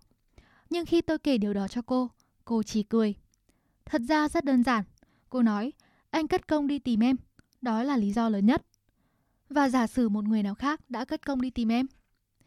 Ít nhất trong thời điểm hiện tại, anh là người muốn em. Hơn nữa, anh tốt hơn nhiều so với những gì anh nghĩ về mình. Vậy tại sao anh lại cứ nghĩ như vậy? Tôi bối rối. Đó là vì anh chỉ sống có một nửa. Cô nói nhanh. Nửa kia vẫn còn ngủ yên đâu đó. Hừm. Theo nghĩa đó, anh không khác em. Em đang che giấu tay mình, còn anh chỉ có một nửa con người mình là đang thật sự sống. Chắc có vẻ như vậy quá, đúng không? Ngay cả khi đúng như vậy, cái nửa còn lại của anh không thể nào sánh được với tay em. Có lẽ là không, cô mỉm cười. Anh đâu có biết được, đúng không? Và vẫn giữ nụ cười đó, cô hất tóc ra sau và cởi khuy áo. Buổi chiều tháng 9 gần về cuối hè ấy, tôi nghỉ phép một ngày và nằm trên giường với cô, vuốt tóc cô và ngẫm nghĩ về cái dương vật cá voi. Biển, một màu chỉ xám sẫm, một cơn gió lộng quật vào cửa sổ khu Hải Dương, Trần nhà cao ngất, phòng trưng bày vắng tanh, cái dương vật bị cắt rời mãi mãi khỏi con cá voi. Ý nghĩa của nó với tư cách là dương vật cá voi đã bị mất đi vĩnh viễn. Rồi tôi lại nghĩ đến chiếc váy ngủ của vợ tôi. Không có chiếc váy ngủ thật nào. Chỉ có điều, vương vấn trong đầu tôi là hình ảnh mơ hồ về một chiếc váy ngủ vắt hở trên ghế. Tôi không thể nhớ được chiếc váy đã có ý nghĩa như thế nào với tôi. Liệu có phải một ai đó khác đã sống cuộc đời tôi trong cả quãng thời gian ấy? Nói anh nghe, em không mặc váy ngủ phải không? Tôi hỏi bạn gái tôi. Cô nhắc đầu khỏi vai tôi và nhìn tôi một cách hứng hờ. Em không có chiếc nào. Hừm, tôi nói. Nhưng nếu anh nghĩ anh có hứng thú hơn nếu em... Không, không phải như vậy. Tôi nhanh chóng cắt lời. Đó không phải lý do tại sao anh lại hỏi. Không, thật đấy. Anh không cần phải ngượng. Em hoàn toàn quen đến mấy thứ đó do công việc của mình. Em không hề ngượng chút nào. Anh không đòi hỏi bất cứ thứ gì. Tôi nói. Nói thật nhá. Mọi thứ anh cần là em và đôi tay em. Không hơn. Cô bĩu môi lắc đầu và dụi chán vào vai tôi. Chưa đầy 15 giây sau, cô ngẩng lên. Này anh, sẽ có một cuộc điện thoại quan trọng trong 10 phút nữa. Một cuộc điện thoại ư? Tôi liếc nhìn chiếc điện thoại bên giường. Đúng thế, chuông điện thoại sắp reo. Em có thể đoán được à? Em đoán được. Cô châm cho mình một điếu thuốc, đầu dựa trên ngực tôi. Một lát sau, tàn thuốc của cô rơi cạnh rốn tôi và cô chun môi thổi tắt đi. Tôi sờ tai cô giữa những ngón tay mình. Đó là một cảm giác tuyệt vời. Đầu óc tôi trống rỗng với những hình ảnh không ra hình thù gì buông trôi lơ lửng. Một điều gì đó liên quan đến cừu. Cô nói, rất nhiều cừu. Và đặc biệt một con cừu. Cừu ư? À hả? Cô nói, đưa đều thuốc hút dở một nửa cho tôi. Tôi rít một hơi, rồi dụi thuốc vào gạt tàn. Và đó sẽ là khởi đầu cho một cuộc phiêu lưu hoang dại. Ngay sau đó, chuông điện thoại reo. Tôi nhìn cô, nhưng cô đã ngủ gật trên ngực tôi. Tôi để chuông điện thoại reo bốn lần mới nhấc máy. Đó là tay đối tác. Cậu có thể đến đây ngay được không? Hắn nói, có một vẻ gì giận dữ trong giọng hắn. Tôi có một việc cực khẩn muốn bàn với cậu. Khẩn như thế nào? Cứ đến đây rồi cậu sẽ thấy. Hắn nói, có trời mới biết việc này liên quan đến Kiều. Tôi nói, thử xem phản ứng của hắn thế nào. Đó là điều tôi không nên nói. Ống nghe trở nên lạnh băng. Làm sao cậu biết được? Tay đối tác hỏi. Cuộc rượt đuổi cứu hoang bắt đầu. Có vô vàn lý do giải thích tại sao một cá nhân lại có thể thường xuyên tiêu thụ một khối lượng rượu lớn, nhưng thực tế thì tất cả đều rút lại thành một điều. Năm năm trước, tay đối tác của tôi là một gã say vui vẻ. Ba năm sau, hắn trở thành một gã say ủ rũ. Và đến mùa hè vừa rồi, thì hắn dò dẫm ở ngưỡng cửa nghiện ngập. Với hầu hết những kẻ uống rượu thường xuyên, hắn là loại người khá tử tế, bình thường, nếu không muốn nói là đặc biệt sắc sảo khi tỉnh táo. Tất cả mọi người đều nghĩ về hắn như một người khá tử tế, bình thường, tuy không hẳn là đặc biệt sắc sảo. Hắn cũng nghĩ như vậy. Đó là lý do tại sao hắn uống rượu. Vì có vẻ như khi có tí cồn trong cơ thể, hắn có thể hoàn toàn trở thành hiện thân của cái ý tưởng là loại người như trên. Lúc đầu mọi việc đều ổn, nhưng cùng với thời gian và với lượng rượu tăng dần lên, những thay đổi rất nhỏ xuất hiện. Và những thay đổi rất nhỏ này dần dần tạo thành một rãnh sâu. Cái sự bình thường và khá tử tế của hắn đã vượt hắn một quãng xa. Một trường hợp điển hình.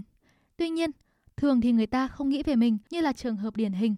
Và loại người không hẳn là đặc biệt sắc sảo lại càng ít nghĩ như vậy hơn.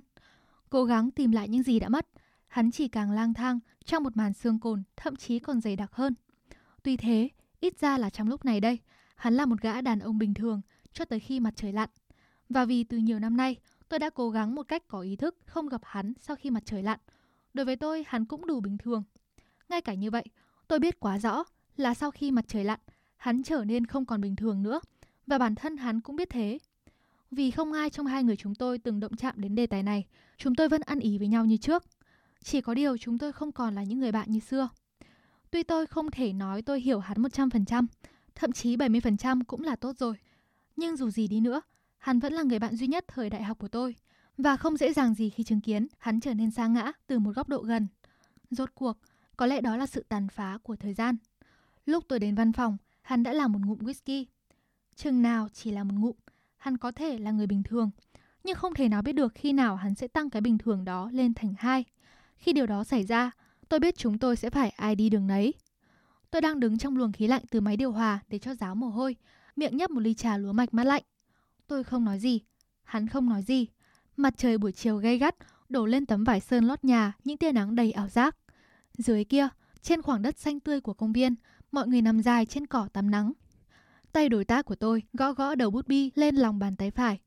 Tôi nghe nói cậu ly dị. Hắn mở đầu. Đó là tin cách đây hai tuần rồi.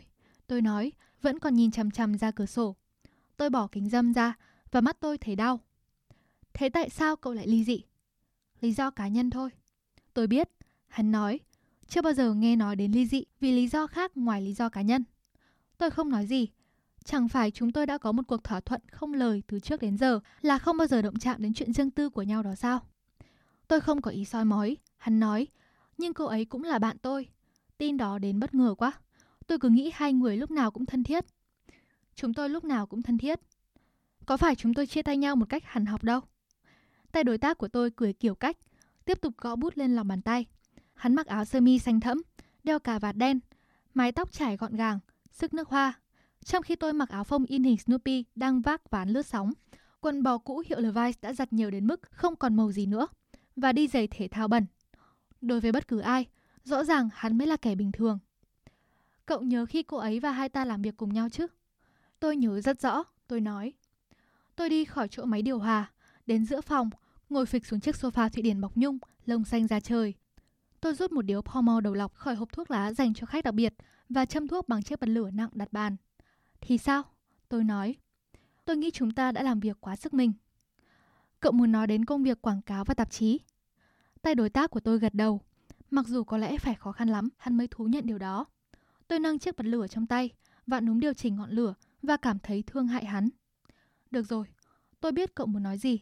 Tôi nói, để lại chiếc bật lửa vào chỗ cũ trên bàn. Nhưng hãy nhớ rằng, tôi không phải là người đem lại việc kinh doanh này, và làm công việc này cũng không phải ý tưởng của tôi, là cậu tự dấn vào. Cậu là người muốn thử nghiệm. Do hoàn cảnh bắt buộc, chúng ta không có gì. Việc đó kiếm ra tiền. Tất nhiên là việc đó kiếm ra tiền, cho phép chúng ta dọn đến một văn phòng rộng hơn và tuyển thêm nhân viên. Tôi mua xe mới, tậu một căn hộ, cho hai đứa nhỏ học tại một trường tư đắt tiền. Tôi nghĩ là không tồi đối với người 30 tuổi. Cậu xứng đáng được hưởng những điều ấy, chả có gì phải xấu hổ cả. Ai xấu hổ? Tay đối tác của tôi nói, lấy lại cái bút bi đã bay qua bàn hắn và chọc chọc bút vào giữa lòng bàn tay. Nhưng cậu biết đấy, điều đó có vẻ không thật. Ngày trước hai thằng chúng mình đã tay trắng nợ nần chồng chất, cố nẫng được mấy vụ dịch giọt, phát tờ rơi quảng cáo dọc sân ga. Giờ thì điều gì ngăn cản chúng ta phát tờ rơi quảng cáo nếu chúng ta muốn? Tay đối tác ngẩng lên nhìn tôi. Này, tôi không đùa đâu. Tôi cũng vậy. Yên lặng bao trùm lấy chúng tôi. Nhiều thứ đã thay đổi. Tay đối tác của tôi nói. Tốc độ cuộc sống, tư duy của chúng ta. Trên hết, chúng ta thậm chí không biết được chúng ta thật sự kiếm được bao nhiêu. Nhân viên kế toán thuế đến lo hết mấy vụ giấy tờ kinh khủng ấy.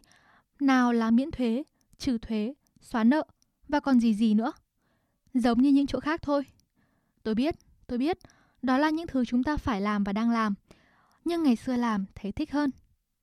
Trong kìa bóng tối của nhà tù chưa bao giờ nhắc đến, giờ nhân lên gấp bội qua những tháng ngày của ta. Những vần thơ của một bài thơ bỗng nhiên buột ra khỏi miệng tôi. Lại gì nữa thế? Không có gì cả, xin lỗi nhá. Cậu đang nói cái gì kia?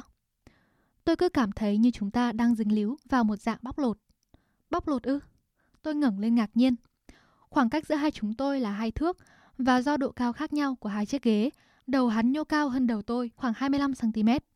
Một bức thạch bản treo phía sau hắn. Bức thạch bản mới tôi chưa bao giờ thấy trước đây. Có hình một con cá có cánh. Con cá trông không mãn nguyện với đôi cánh. Có lẽ nó không chắc phải dùng đôi cánh như thế nào. Bóc lột ư? Tôi làm bẩm với chính mình. Bóc lột. Và ai? Xin làm ơn cho biết đang làm cái công việc bóc lột ấy. Những kẻ có những mối quan tâm khác nhau, từng chút một. Tôi vắt chéo chân trên sofa màu xanh da trời và nhìn chằm chằm vào màn biểu diễn kịch tính của bàn tay hắn với cây bút bi, giờ đang nằm ở đúng tầm mắt tôi. Dù sao thì, cậu có nghĩ là chúng ta đã thay đổi? Tay đối tác của tôi hỏi. Chúng ta vẫn vậy thôi. Không ai hay cái gì thay đổi hết. Cậu thật sự nghĩ thế sao? Tôi thật sự nghĩ thế. Bóc lột không tồn tại. Đó chỉ là chuyện cổ tích. Ngay cả cậu cũng không tin là tiếng kèn của cứu thế quân trên thực tế có thể cứu rỗi thế giới. Đúng không? Tôi nghĩ là cậu cả nghĩ quá thôi. Thôi được rồi. Có lẽ tôi đã cả nghĩ quá. Tay đối tác của tôi nói. Tuần trước cậu, ý tôi là chúng ta viết lời quảng cáo cho một loại bơ thực vật ấy. Và đó không phải một lời dẫn tôi. Mọi thứ nói chung đều ổn.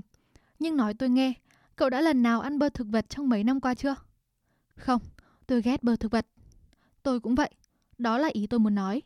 Ít ra thì, ngày trước chúng ta làm công việc chúng ta tin và chúng ta tự hào về nó. Giờ không còn như thế nữa. Chúng ta chỉ cho ra những thứ ngớ ngẩn. Bơ thực vật tốt cho ta. Đó là chất béo thực vật, có độ cholesterol thấp. Nó phòng chống các bệnh về tim và gần đây vị của nó không tồi. Lại rẻ và giữ được lâu nữa. Vậy ăn thứ đó đi. Tôi ngồi thụp sâu trong chiếc sofa, duỗi dài chân tay. Điều đó không quan trọng. Tôi nói, cho dù chúng ta có ăn bơ thực vật hay không thì cũng thế thôi. Việc dịch giọt chán ngắt hay một lời dẫn quảng cáo lừa lọc về cơ bản là giống nhau. Tất nhiên là chúng ta cho ra những thứ ngớ ngẩn. Nhưng nói tôi nghe, chỗ nào người ta làm việc với con chữ một cách thực chất? Thôi đi nào, không ở đâu có chuyện làm việc trung thực hết. Cũng giống như không có chuyện thở trung thực hay đái trung thực. Ngày xưa cậu ngây thơ hơn. Có lẽ vậy. Tôi nói, dập điều thuốc vào gà tàn. Và chắc chắn ở đâu đó có một thị trấn ngây thơ, nơi có một tay hàng thịt ngây thơ, xẻ một miếng thịt hun khói ngây thơ. Vậy nếu cậu nghĩ nốc whisky vào giữa buổi sáng là ngây thơ, thì cứ tiếp tục đi. Muốn nốc bao nhiêu thì tùy. Căn phòng bị bao trùm bởi tiếng bút bi gõ cộp cộp trên bàn một lúc lâu. Xin lỗi, tôi không có ý muốn nói vậy. Không sao, tay đối tác của tôi nói, tôi chắc chắn không thể phủ nhận điều đó. Bộ điều chỉnh nhiệt của máy điều hòa phát ra âm thanh kỳ lạ. Buổi chiều hôm nay đặc biệt yên tĩnh. Tự tin chút đi. Tôi nói, chẳng phải chúng ta đã tự mình tiến xa đến mức này ư. Chỉ với hai đứa chúng ta, chúng ta chỉ khác những câu chuyện thành đạt hay họ ấy có một điểm thôi. Họ thì có người ủng hộ và danh hiệu. Nghĩ mà xem, chúng ta từng là bạn. Tay đối tác của tôi nói. Chúng ta vẫn là bạn của nhau. Tôi nói, chúng ta đã đi cả quãng đường cùng nhau. Tôi không muốn thấy cậu lý dị. Tôi biết, tôi nói, nhưng chúng ta bắt đầu nói chuyện về Kiều được chưa? Hắn gật đầu, hắn đặt chiếc bút bi lại trong khay và dụi mắt.